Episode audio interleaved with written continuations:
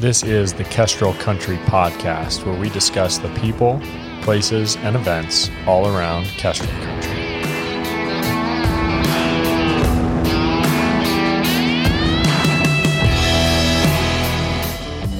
Yeah, but uh, yeah, this will be good. Yeah. This will be good. Tim, thanks for coming in to talk Yeah. to us. today. Thanks for inviting me in. Yeah.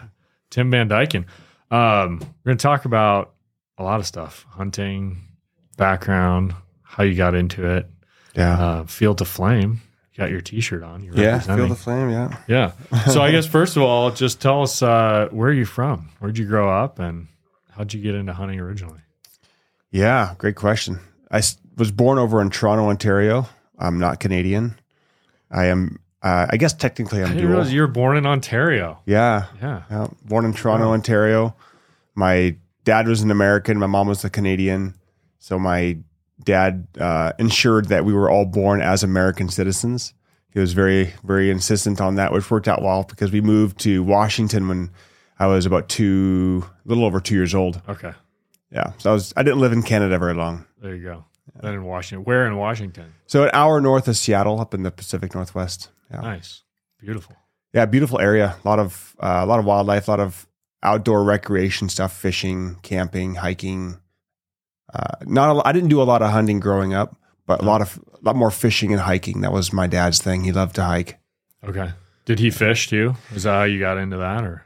A little bit. He had gear, uh, not a lot. My dad grew up fishing in northern Ontario in the lakes up there with my grandfather, pike fishing. Me too. Ah, That's where I grew up fishing. oh yeah. Yeah, we would go every year. We'd go up north of Sault Ste. Marie Oh nice. and Yeah. go and fish in those lakes up there. Usually lake trout. We were like troll for lake trout. Oh, yeah. or mackinaws they call Yep. them out here. But Yeah. yeah, Yeah, my grandfather loved pike fishing. He had some pike skulls in his garage, some really big ones. that's awesome. And my my dad and his one of his sisters uh, pike fished all the time up there. They they would go up there every summer and come home with boatloads of pike. That's That awesome. was great. Yeah, Yeah. So I, I learned a little bit from him.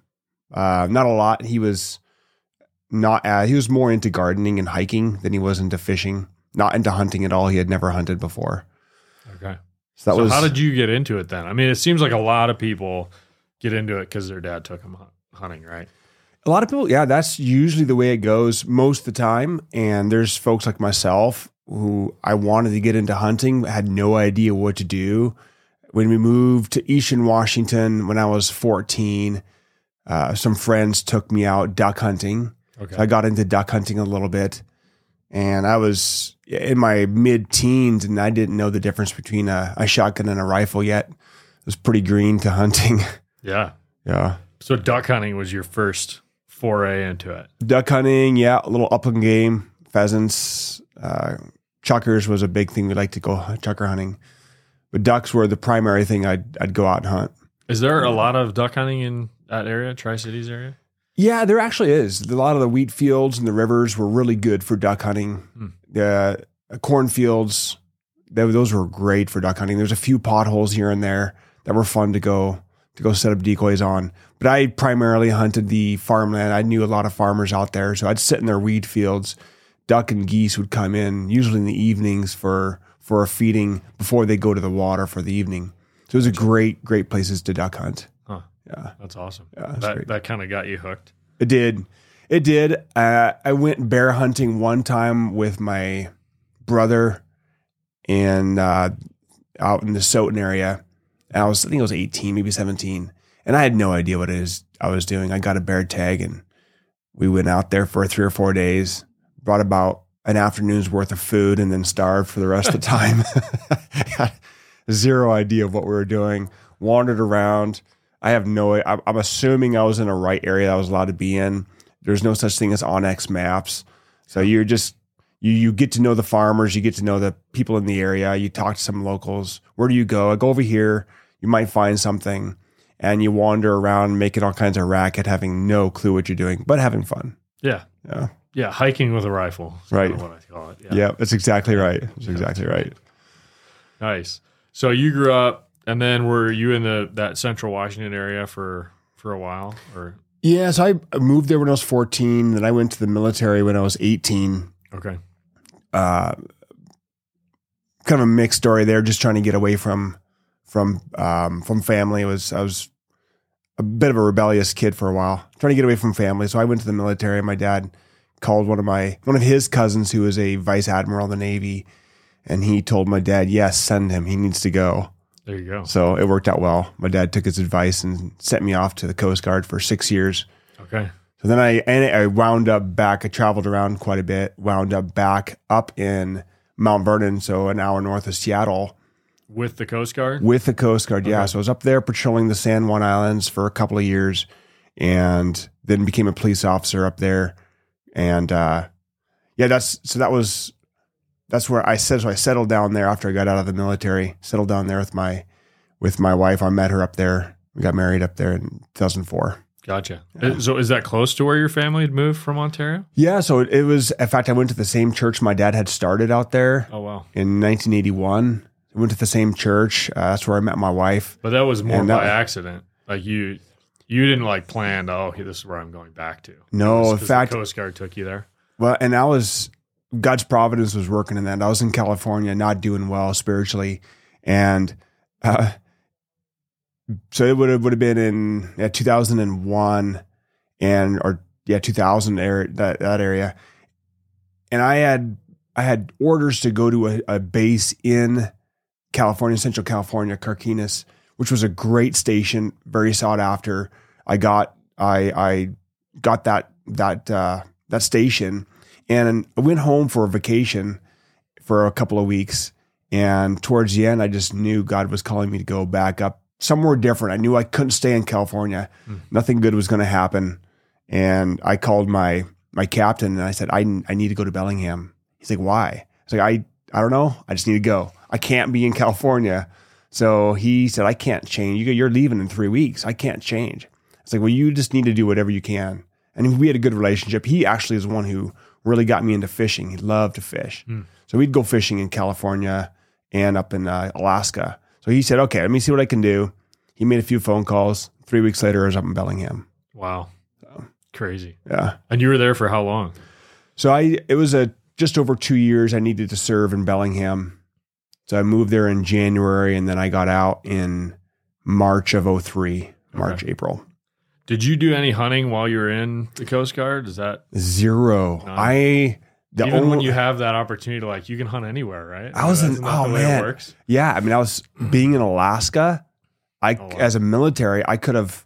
I was up there for a total of four months, and both times were during hunting season. And I, because of being in the military, I could have gotten really, really inexpensive tags, and I could have.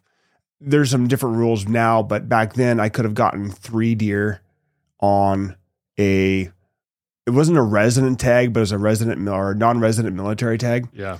and it was like 30 bucks 30 bucks for all three tags super cheap and i completely ignored it i went fishing i did a lot of fishing up there but Nice. no hunting yeah i was looking back unfortunate You're that like, i oh, didn't take advantage of it Did you see a lot of game though? I mean, like, so what? As in the Coast Guard, were you out kind of patrolling the coast? And it sounds like a stupid question. Yeah. like, re, did would you see a lot of stuff, or were you kind of more out and further out in the water and that kind of thing? yeah so the we did we did a lot of search and rescue up there and fishery patrol so i was on a 400 foot ship and our and I was on a, a law enforcement detachment team off the ship. So we spent more of our time um, not patrolling U.S. boats, just f- focusing on search and rescue for U.S. boats, but actually patrolling international date line. And that's where the Russians would come over and try to fish in U.S. waters or uh, c- cross the international dateline. And there was a treaty they were not allowed to do that. So that was our our focus was to go up and down that line, international date line, and just keep them on their side. And we were up in the uh, up in the Bering Sea. Wow. So definitely a lot of we saw a lot of wildlife, but usually that was I mean obviously when we were on the coastline we'd see a lot of moose and bears especially, uh, not a lot of deer, um, but moose and bear were all over the place. And then of course out in the ocean we saw a lot of a lot of fish, a lot of whales. Yeah, Yeah, that's cool. it was fun. That's good. So when did you? So you met your wife in Bellingham, settled down there for a while. Well, really till relatively recently.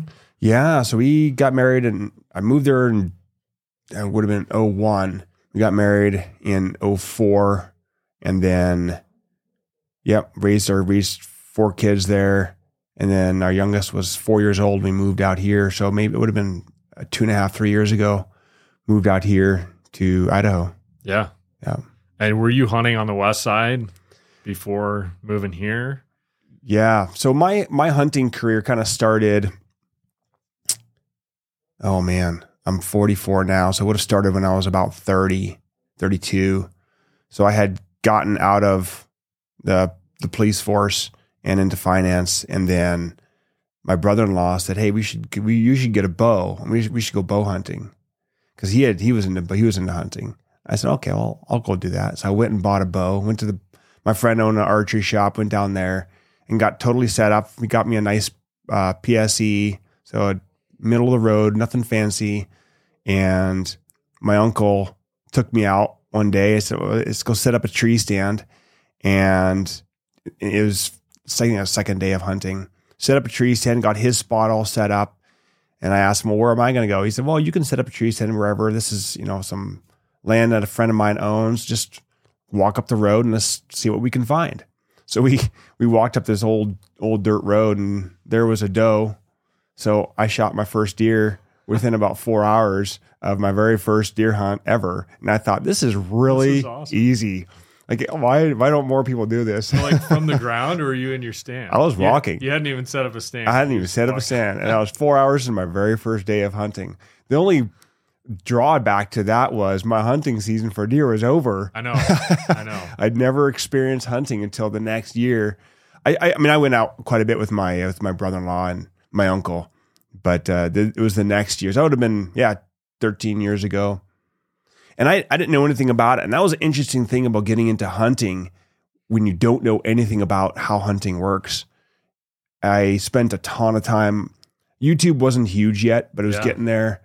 I listened to a lot of podcasts on hunting, um, books, read books on hunting, found some old, the old uh, uh, Rocky Mountain Elk Foundation books.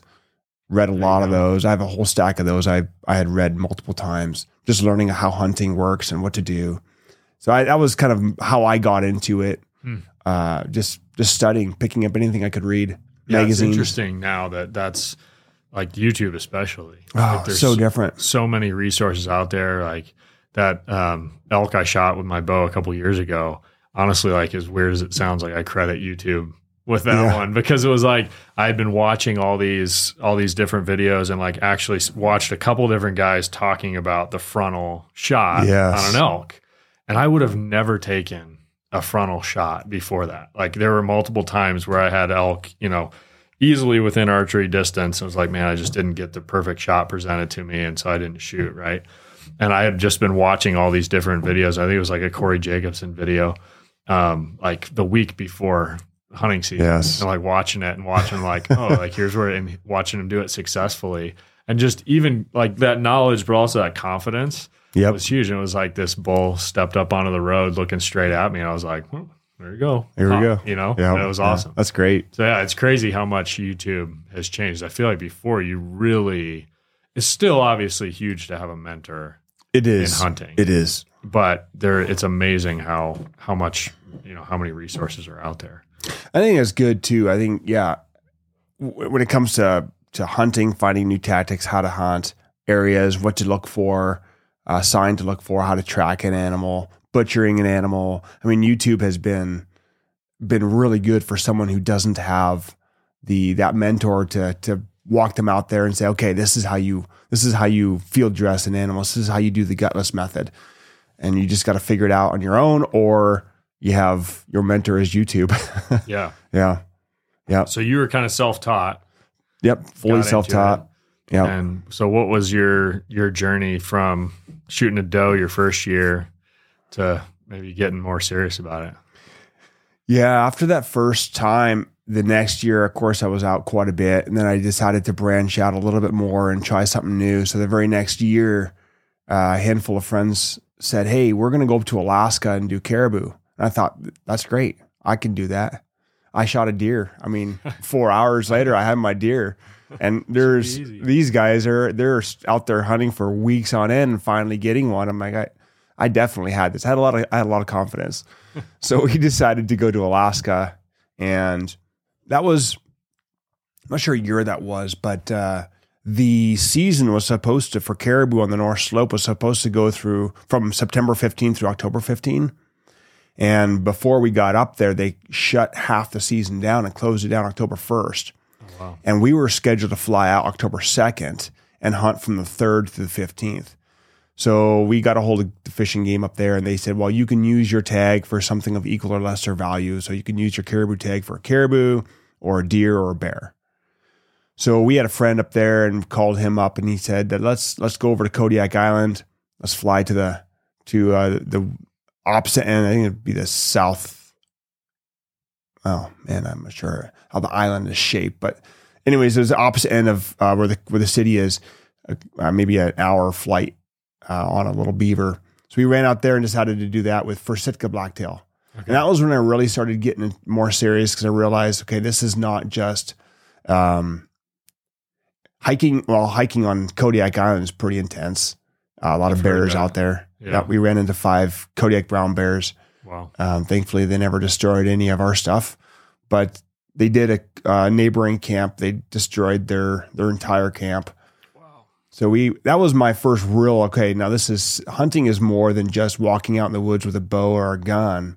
You actually have to put some work and effort into it.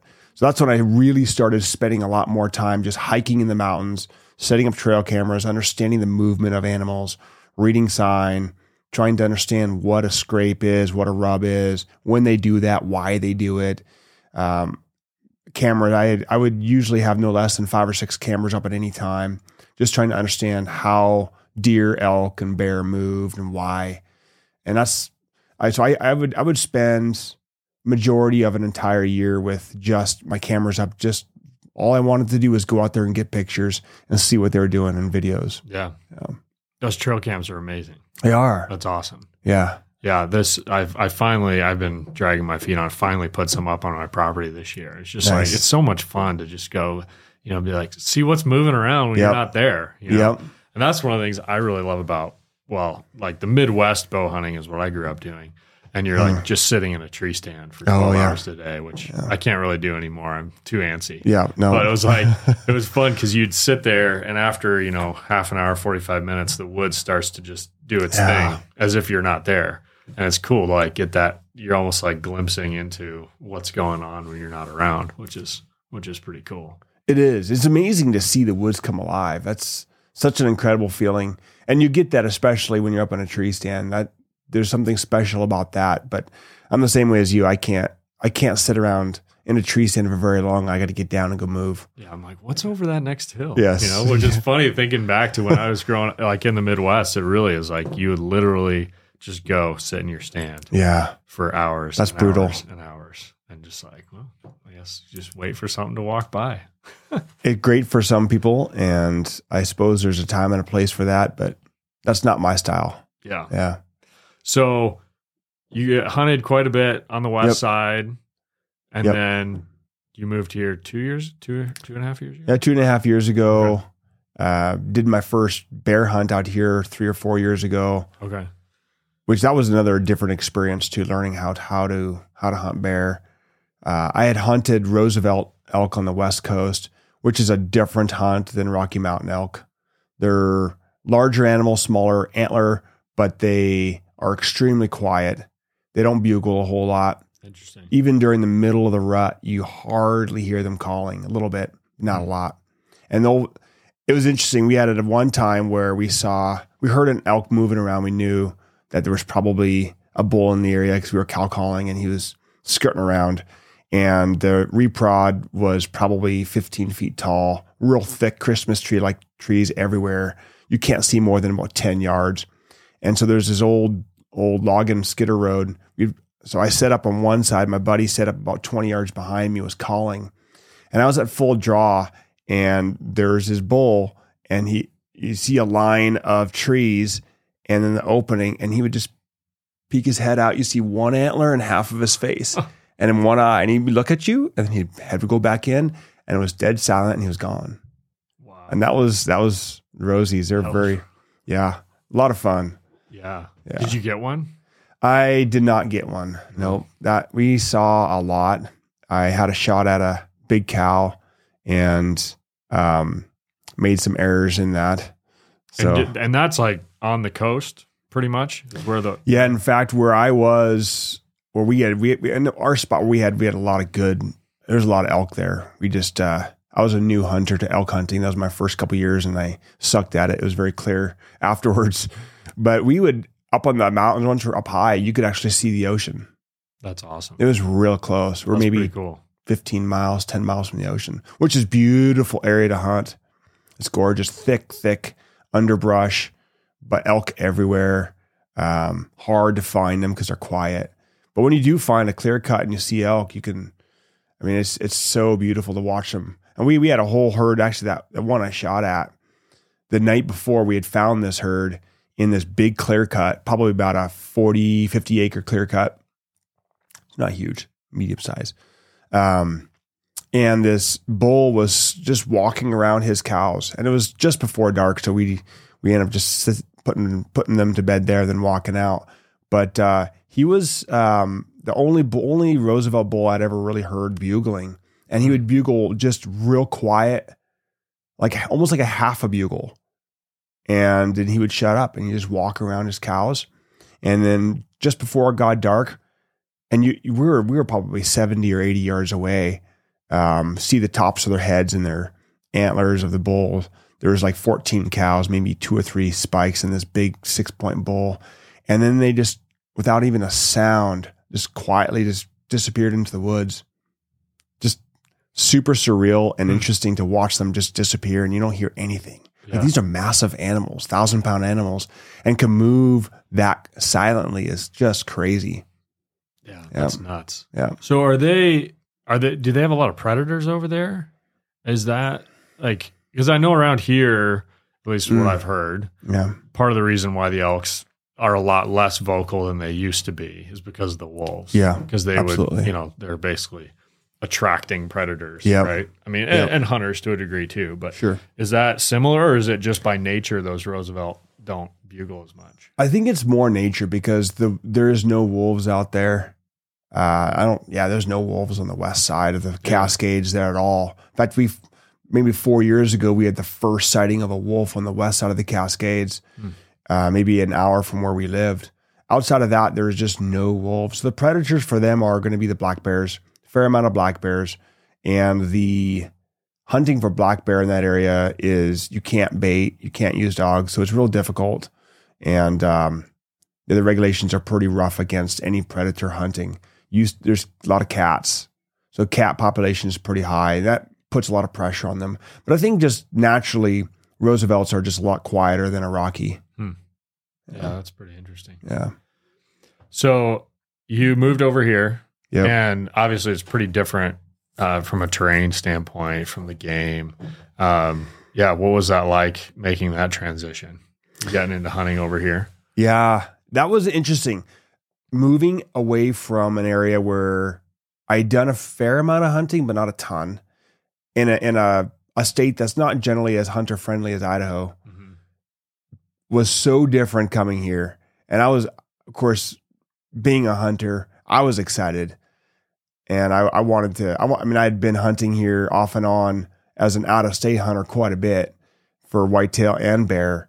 So for, for me, it was a treat to be able to move over to a state that actually embraced hunting the way it does. Yeah, Yeah, a lot of fun. Been out a lot. And I, I travel out of state to Wyoming too. Wyoming is different terrain, but hunter friendly as well.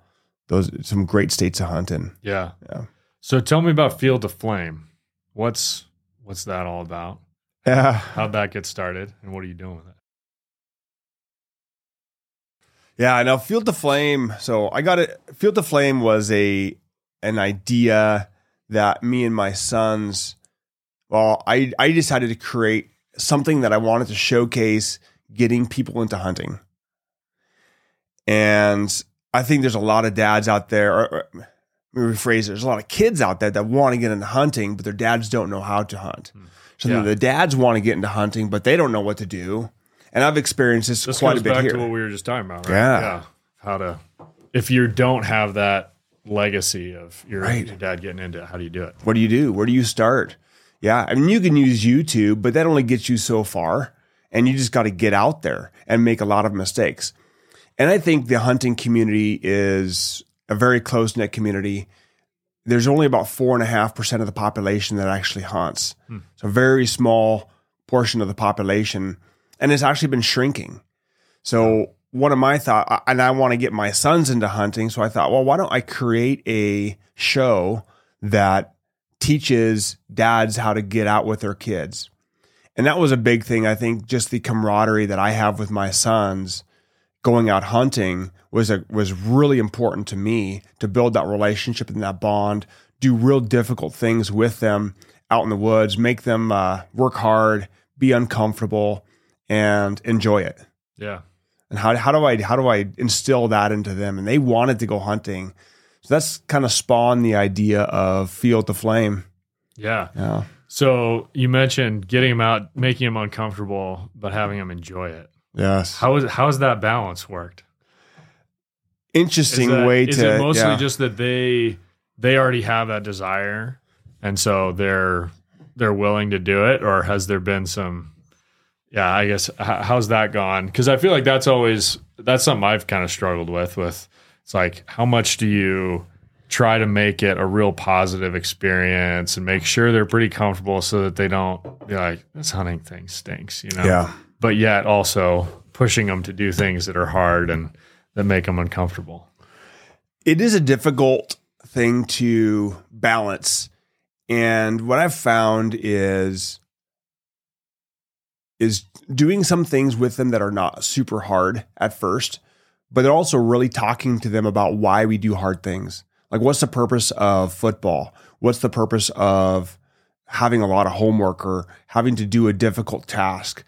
What, what are we trying to instill in you as a child, as a son, growing up to be a man and a warrior? How do we instill that? So, I spent a lot of time coaching them initially before we would go out hunting. Okay, this is what it's going to feel like, and this is how it's going to be uncomfortable.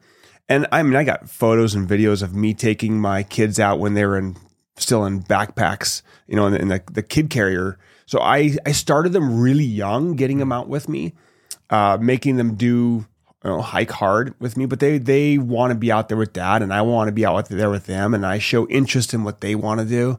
And so then that reciprocates. They show interest in what I want to do. They get excited when there's an animal. All that pain and that stress and the frustration goes away when we got an animal. So that excitement really has um, pushed them to that level of okay, I can deal with some difficult things. And I found that one of the one of the best ways to get my sons to do difficult things, really difficult things, and and at the end of it enjoy it, is filming some of it and then showing them. And I just film it. uh, My initial start of that was just filming only for the sake of our own memories. And we get home and we would have sto- what we would call story time. We did this with hunting too. We, we we get back to the camp. We have story time, and we look at all the film and we talk about our day and what happened. And they get excited because they see, oh yeah, I remember doing that. I'm feeling good right now because I'm back at camp and I got some warm food in my belly and I got a drink. I'm happy. Dad, you know, we're sitting back sipping a little whiskey and and kids have their hot chocolate and it's it's wonderful. It feels good. And then you look at those videos like, yeah, that was tough. That was a lot of fun though. I really enjoyed that. And then as a dad, I'm really encouraging them like you push through some really hard things and you came out on top, you didn't complain. So it was that's kind of the balance that I've taken with them to to try to get them excited about it and and do it because and I want them to do it because I want to do it. So it's a bit selfish. But now they're at a point now with the boys being 11, 12, and 14 where they are constantly asking, Dad, when can we go out hunting? I want to go out hunting. yeah that's awesome It's a different different mode. Whereas four or five years ago, they're like, eh, I don't know, I'll stay home. Like, nope, you're coming with me, and we're gonna like it. so you started by filming stuff for just Yeah. your own almost like a tool for Yeah. for you to help with your kids so they can Yep. watch it for your own use and is that how field to flame started because you were already filming stuff is it primarily um yeah i mean you mentioned a show so Yeah. youtube Yep. So we haven't launched our first episode yet. We got Okay. it done. So we we filmed the whole episode and uh, about a thirty minute episode. Um, hired a professional cinematographer to go out with us and wander around. It was an extremely difficult uh, Central Idaho high mountain black bear hunt when the weather was brutal last year, last spring. The late late snow. We had snow in well, we went we went there in June and we had snow, like late June. It was like Yeah. June twenty, and so we had a lot of snow up there. Miserable weather. It rained and stormed the entire time we were out.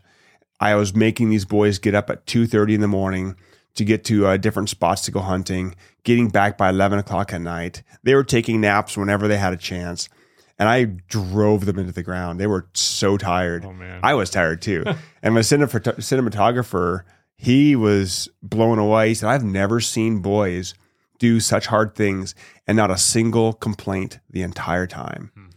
And it was a real blessing to hear that because I'd been working on that so hard that I want these boys to do difficult things and not complain about it and understand that life is going to be hard. There's a lot of things out there that are hard.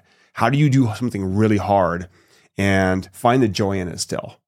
And maybe you're not going to be enjoying the moment of it, but don't complain about it. And when you're done, look back and say, yeah, that was a hard thing, but I learned a lot of lessons from it.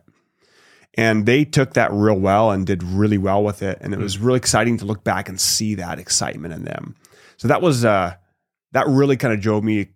And and my purpose of doing that, that first episode was to see, okay, do I want to do this?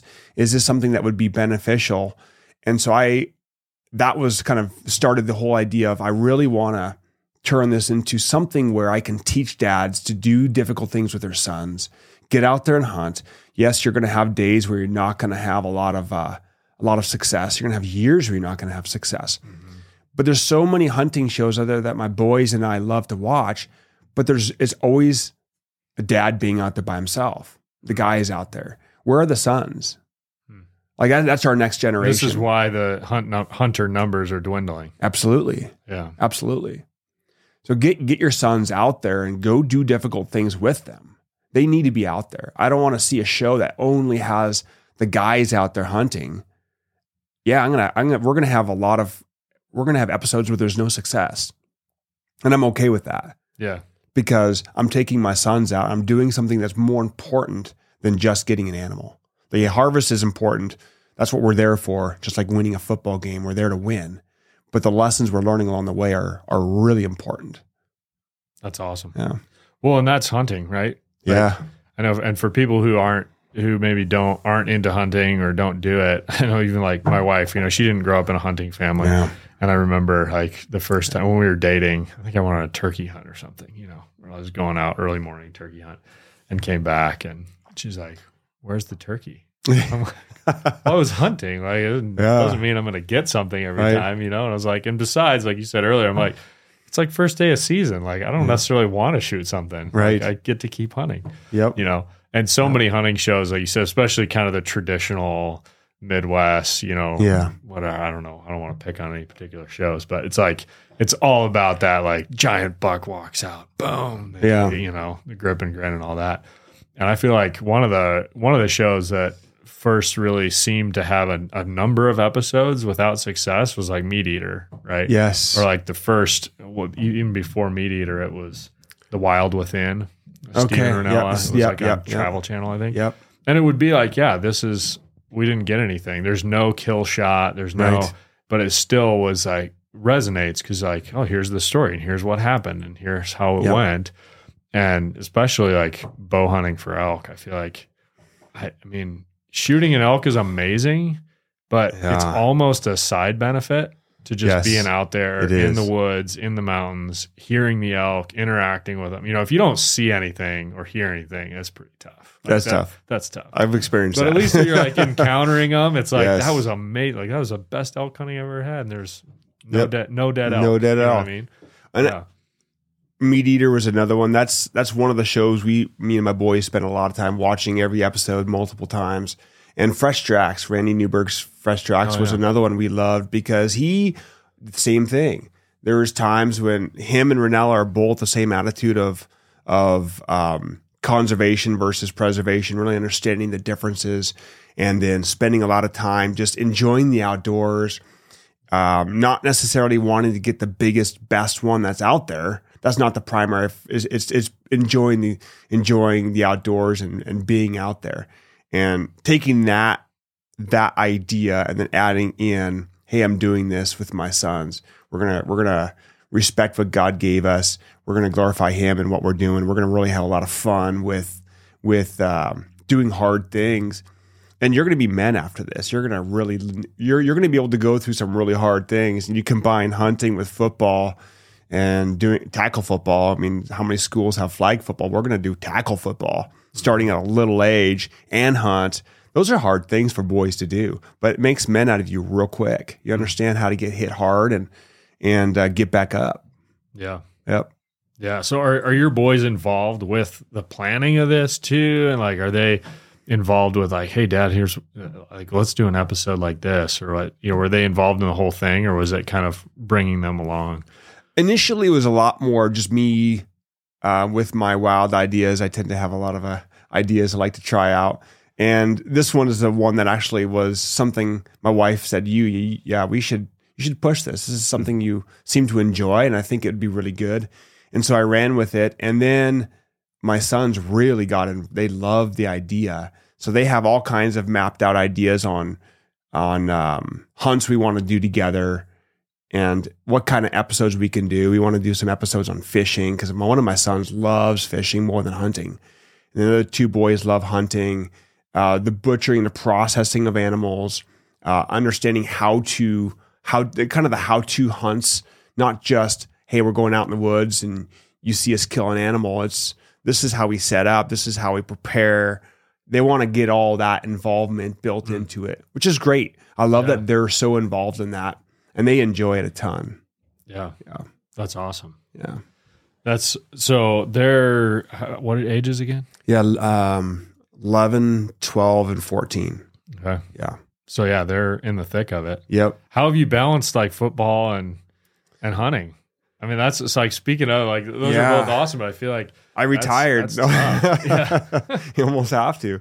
It's it's a difficult one where I miss a few practices, especially being uh, one of the helping the boys, helping coach the boys' team. Two of the boys are on the same team this year. Uh, it's, it, so every other year, because their ages, every every other year they're on three separate teams, and the opposite year they're on two different teams. So it's this is the easy year. Next year is going to be a difficult year. But it's just, you know, every every moment you have, you just take advantage of it. Afternoons, a lot of afternoon hunts. Get out of school. I'm going to pick you up from school, and you're going to change in the truck as we drive to a hunting location. And you're going to skip one practice, and that's okay. Mm-hmm. And we're going to go hunt. And the second the season's over, we're going to be hunting nonstop after school, um, weekends and my dear wife is very um, patient in allowing us to do this because she understands the value of it. But it definitely is. There's a lot of there's no. I mean, very rarely will I go on a solo hunt.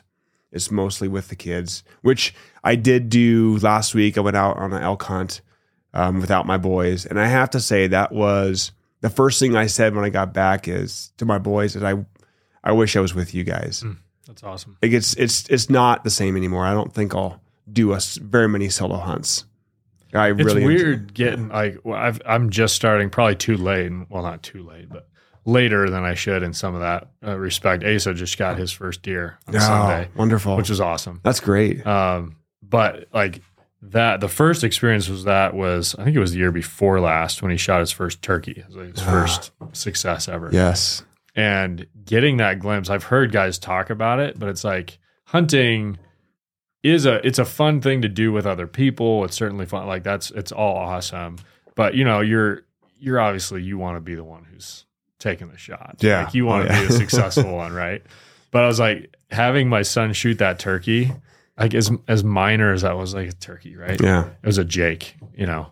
And that was like the most fun hunt I've ever been on at all, yep. right? You're like, this is incredible. Yes. You know? And having like experiencing that success for them, it's crazy to see how rewarding that can be, you know. It reminds me even hearing I've heard uh, you know coaches talk that way or players who became coaches Mhm. in football or whatever. Like, oh, seeing my like taking my team to the Super Bowl is way rewarding than doing it myself, kind of thing. And, and Yep. it's cool to to see that and have that like, hey, I really want to see this success for you, and I'm actually way more excited if you're the one who gets to take that shot, Yes. you know, than than me, you know, like elbowing him out of the way, like. Yep. "Yeah, Yeah, it's time for me to take the shot. you know? Yeah, that's so So- true. I mean, I had that last year with my youngest son.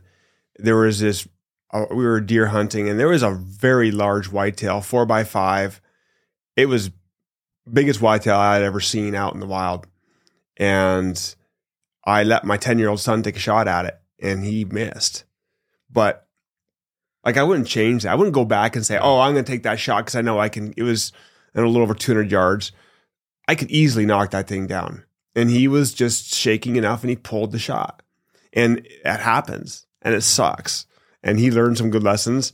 Uh, i learned a few things out of it and it was a hard thing in a way to see okay i watched that big buck run off and we're not going to see him again. And he may never we're going to go back to the same area this fall. We may never see him again. He may be he may be gone. He may be coyote bait or wolf bait. Who knows? But i wouldn't change that and that i just seeing his adrenaline and his you know, working through that, composing himself, dialing himself in for a shot, still making a mistake, but uh, that experience he has now is invaluable. Yeah, and you're right. It's it's hard as a parent. It's like, oh man, I, I love to put that thing on the wall. Yeah. it's it's not about me. It's about them. Yeah. Yeah. That's really cool. Yeah. So where where's it going from here? I mean, you did a pilot pilot episode. Would you call Yeah. it that? Yep. I have Is a pilot it, is it going to come out? Is it going to be released somewhere? Like, what's Yeah, I've got an agreement for a contract, uh, which will include six additional episodes. okay? and the the goal from them is to film uh, the six episodes this winter, this fall, winter, and spring uh, between bear and deer and uh, spring turkey. Uh, do some fishing and and um, at least one episode of of processing meat, and then uh, next spring summer launch all seven episodes. Then Awesome. so we'll see. Um, hoping it hoping it goes that way. It's you know things always don't always go the way you want, but that's that's that's the plan right now from them. So we'll hopefully uh, hopefully Very see cool. things out next next summer. And that'll be all you and your boys. Just be my boys. So you got Yeah. a lot of hunting, a lot Yes. of hunting and fishing between now and then. To We do, which is great. I love that part. Is it all North Idaho? You guys traveling anywhere? For this year, it's going to be all Idaho, okay. all North Idaho, and then next year we have um, most likely do at least one Alaska hunt for caribou, moose, and then we're gonna we have got a handful of points for Wyoming antelope. So I've done that hunt a handful of times, Okay. come away with uh, half a dozen antelope. So we're gonna go out there again and try to knock down a few antelope, and we'll do of course we'll do some fishing and some hunting next year. We got a, a tuna hunt, a tuna fish coming out. Oh, cool. We're, we're going to do one of those next uh, next late July, early August. okay. So that'll be Where fun. do you go for that? I go out to oh, can't think of the name, but it's on the, it's on the Washington coast towards the uh, south end of Hmm. of not quite about three quarters of the way down Washington coast. There's a small town out there I go out of, and I have a friend who owns a uh, who owns a charter charter boat, and he'll take you about sixty miles offshore. Okay. Yeah, Awesome. it's a it's a fun. In fact, that would be something we should take. Uh, you and you and Asa should go out with us. That'd be a I think they do they do twelve people on a boat, so we could get a group together and and do an episode out there. Yeah. Yeah. That would That's a fun. That's a fun fish. Yeah, I miss I miss some of that. Like, I I mean, I grew up in Michigan, so it's lakes, it's not ocean fishing, but still, like Mm. Yeah. going out Yeah. a ways into the bigger water, and, Yeah. and trolling, and it's like, yeah, I, I love fly fishing. I wouldn't Yes. that for anything. No, I agree. To, fun to get out on the big water too. Yes, which is pretty awesome. it is, and out there too. There's, uh, I don't, I don't believe there's a limit on the tuna, but a lot of the, uh, a lot of the captains just limit people to ten tuna a day, which you're talking 15, Still a lot of tuna. 15 20 pound tuna. I mean, Wow. 10, 10 to 20 pounds is like the average range of what they're Okay. getting out there. So yeah, you get, you get 10, 15 pound tuna and you do that for three days. That's a lot of fish. Yeah, that's awesome. Yeah.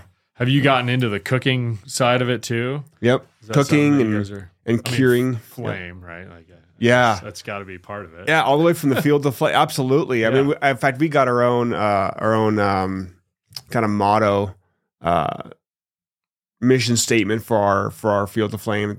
The boys and I developed. But yeah, it's, it's it's all about going from we're not just out there in the field hiking, but when we get something, what do you do with it now? We got to bring it back. We got to we got to process it properly. We got to bring it back. We got to cook it up or preserve it and cook it. So yeah, so we've we've been doing a, a little bit of that now with just developing our own our own recipes. My wife's been building out some of our own uh, our own spices that we're using, breakfast sausage seasonings and different Cool. things like that that we use. Uh, and our our goal too with it is not to have any of these weird preservatives in it. We like to have things as clean as possible. That's a pretty big thing for us. So that's kind of our focus. And how do we do this in a way that that will make the meat last as well? So making pepperoni sticks out of out of bear meat, summer sausage, landjaegers. Yeah, a lot of good stuff. Yeah, Yep. that's awesome. And you're doing all that yourself, Yep. Doing so far doing it. Well, we're or will The- the- be? yeah, we've done some of it. The pepperoni sticks, we've done all that ourselves now. I'm learning how to do landjaegers and summer sausage. Uh, I've got most of that figured out. So I got the own, my, our own equipment. We've been slowly stocking up on, and yeah, yeah, That's cool. yeah. And getting your kids involved the whole way. And the kids, every time we get an animal, we have we have our our station set up in our in our garage, and they all know how to bone out meat. And they know what they're learning what cuts are what, and they're understanding how to how to package it, how to grind it. Um, we uh, will take, and uh, I mean to the extent we take the bear fat too, and we the boys are learning how to render that down, make tallow, and we have jars and jars of that. So yeah, we use that. My wife uses that for cooking, for baking. It's great. You guys, have you do just like summer sa- or just pepperoni sticks and stuff with the bear meat, or do you guys eat? What do you What do you think of bear meat? You know, it's bear meat's It's a interesting. controversial thing. Yeah, I love bear meat. You? I think bear meat's great. I love our pepperoni sticks. Uh, you have to be careful how you're how you're processing it and prepping it because, of course, there's always a fear of trichinosis, and you don't want to. As as Steven Rinella says, you you don't want to be trick positive. and I don't. I've no desire to have that. And I guess I can last inside your muscles for five six years. Really? Yeah. So I, I think the, the biggest part is getting the, the heat, internal temperature of the meat up to a certain point, holding it there for a certain amount of time, kills off any of the bacteria or any of the uh, any of the um, uh, the trichinosis that can get into your muscle. And I, as long as you're preserving it properly and you're careful and you're very clean in what you do, your process, that's our big our big thing. Our boys uh, and myself, we're extremely careful about cleanliness. I think if you're really careful with that, you prevent a lot of problems. Hmm. Yeah. Yeah, but I, I bear meat's great. We've done some hamburger.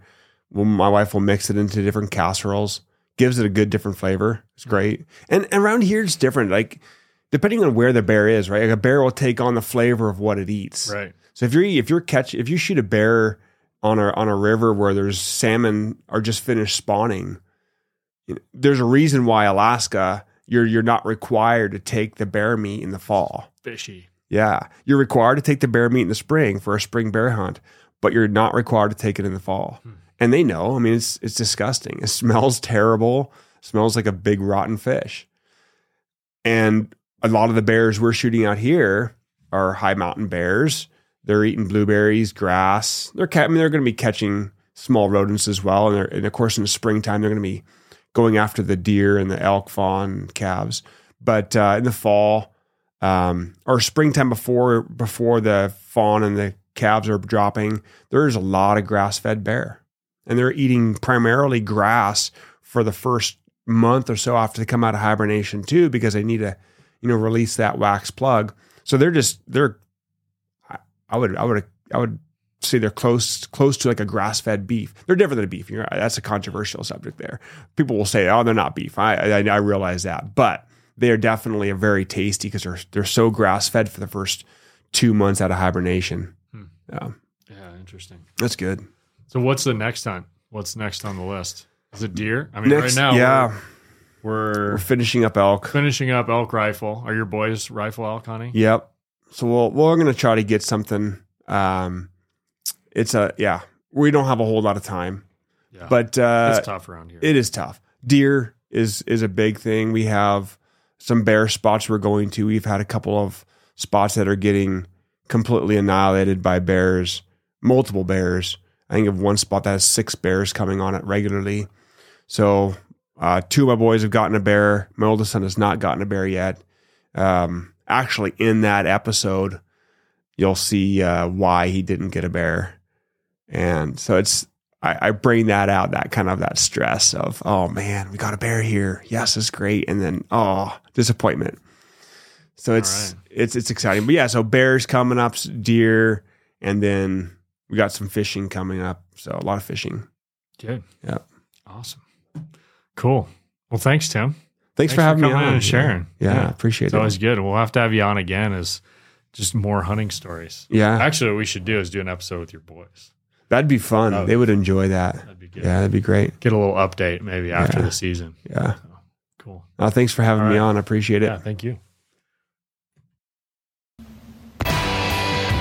Thanks for joining us. Like, share, subscribe. We'll see you next week.